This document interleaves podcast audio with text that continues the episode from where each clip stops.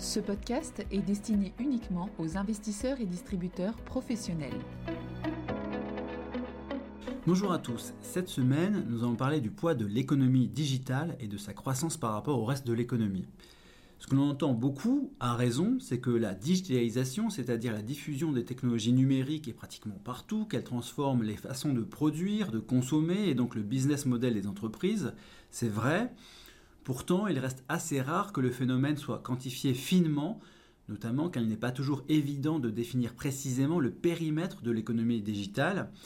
Et en fait, les instituts de statistique travaillent constamment à l'amélioration de la mesure et le périmètre évolue, mais de telles estimations existent tout de même.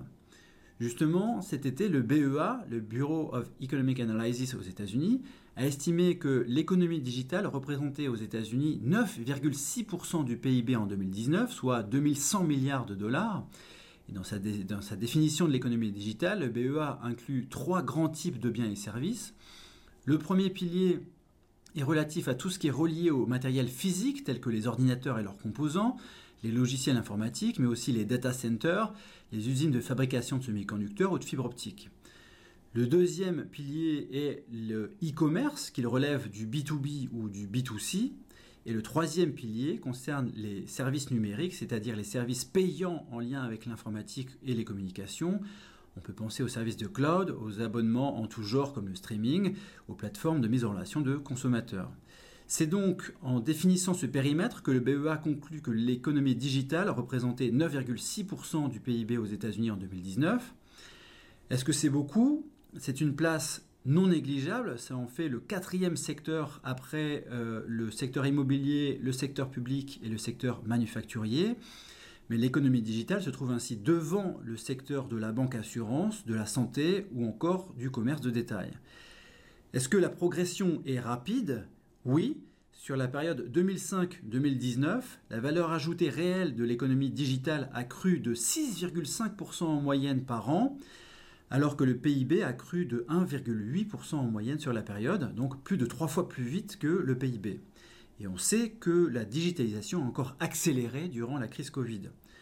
En revanche, l'économie digitale ne représentait que cinq pour cent de l'emploi total en deux mille dix-neuf aux États-Unis, avec des salaires moyens quasiment deux fois plus élevés que les salaires moyens, tous secteurs confondus.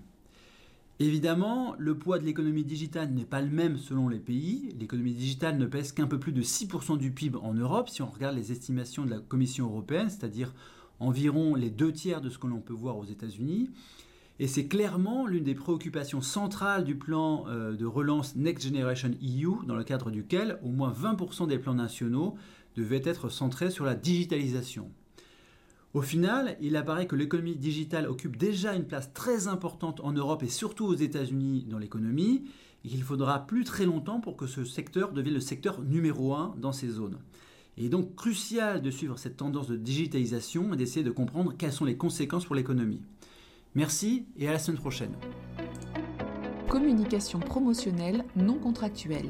Les commentaires et analyses reflètent l'opinion de C P R A M sur les marchés et leur évolution en fonction des informations connues à ce jour. Du fait de leur simplification, les informations données dans ce podcast sont inévitablement partielles ou incomplètes.